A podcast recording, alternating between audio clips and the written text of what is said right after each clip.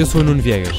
Eu sou a Catarina Marques. Estás a ouvir a injeção para 13 de janeiro de 2018.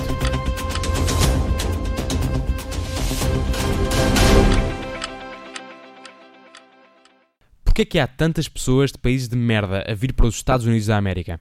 A pergunta não é minha. Terá sido do presidente dos Estados Unidos, Donald Trump, numa reunião à porta fechada. Falava em países como o Haiti, El Salvador, o Sudão ou a Nicarágua. Os imigrantes destes países souberam que os vistos de proteção temporária não vão ser renovados no próximo ano. Vieram para os Estados Unidos depois de desastres naturais ou guerras nos países de origem. Sem um acordo para os proteger, são centenas de milhares de imigrantes obrigados a deixar a América. Do outro lado do Atlântico, já há acordo para formar governo na Alemanha entre os conservadores de Angela Merkel e os sociais-democratas de Martin Schulz. Mas as regras vão mudar.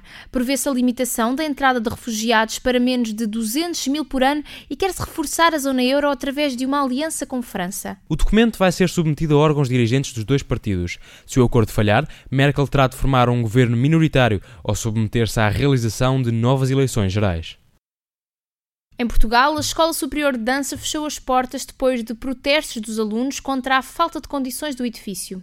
Há água dentro das salas, fungos e umidade nas paredes, ratos e baratas, cortinas que servem como portas de casa de banho e buracos no teto. Nem todas as janelas fecham e o aquecimento não funciona. Por vezes, os alunos têm aulas na garagem da instituição e os últimos espetáculos foram cancelados por falta de segurança. As aulas continuam, mas agora num pavilhão do Instituto Superior de Engenharia de Lisboa. A medida é provisória. Esta decisão é definitiva. A Ministra da Justiça, Francisca Van Dunham, não vai renovar o mandato da Procuradora-Geral da República. A Constituição prevê um mandato longo e um mandato único. Penso que historicamente foi isso que ficou, era isso que foi, foi essa, era a ideia que, que, estava, que esteve subjacente à criação do mandato. Joana Marques Vidal abandona funções em outubro. Teve um mandato de seis anos, marcado por investigações de grandes casos de corrupção, entre os quais a Operação Marquês.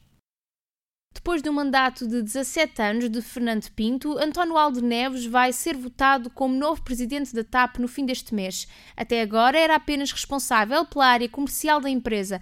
É luso-brasileiro e foi presidente executivo da Azul Linhas Aéreas. 55% da TAP é do Estado português, o resto é da Azul Linhas Aéreas.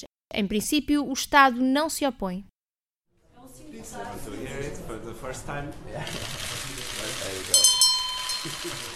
O sino marca o início das reuniões do Eurogrupo e agora quem o tem é o Ministro das Finanças português. Mário Centeno tomou oficialmente posse como presidente do Grupo de Ministros das Finanças da Zona Euro.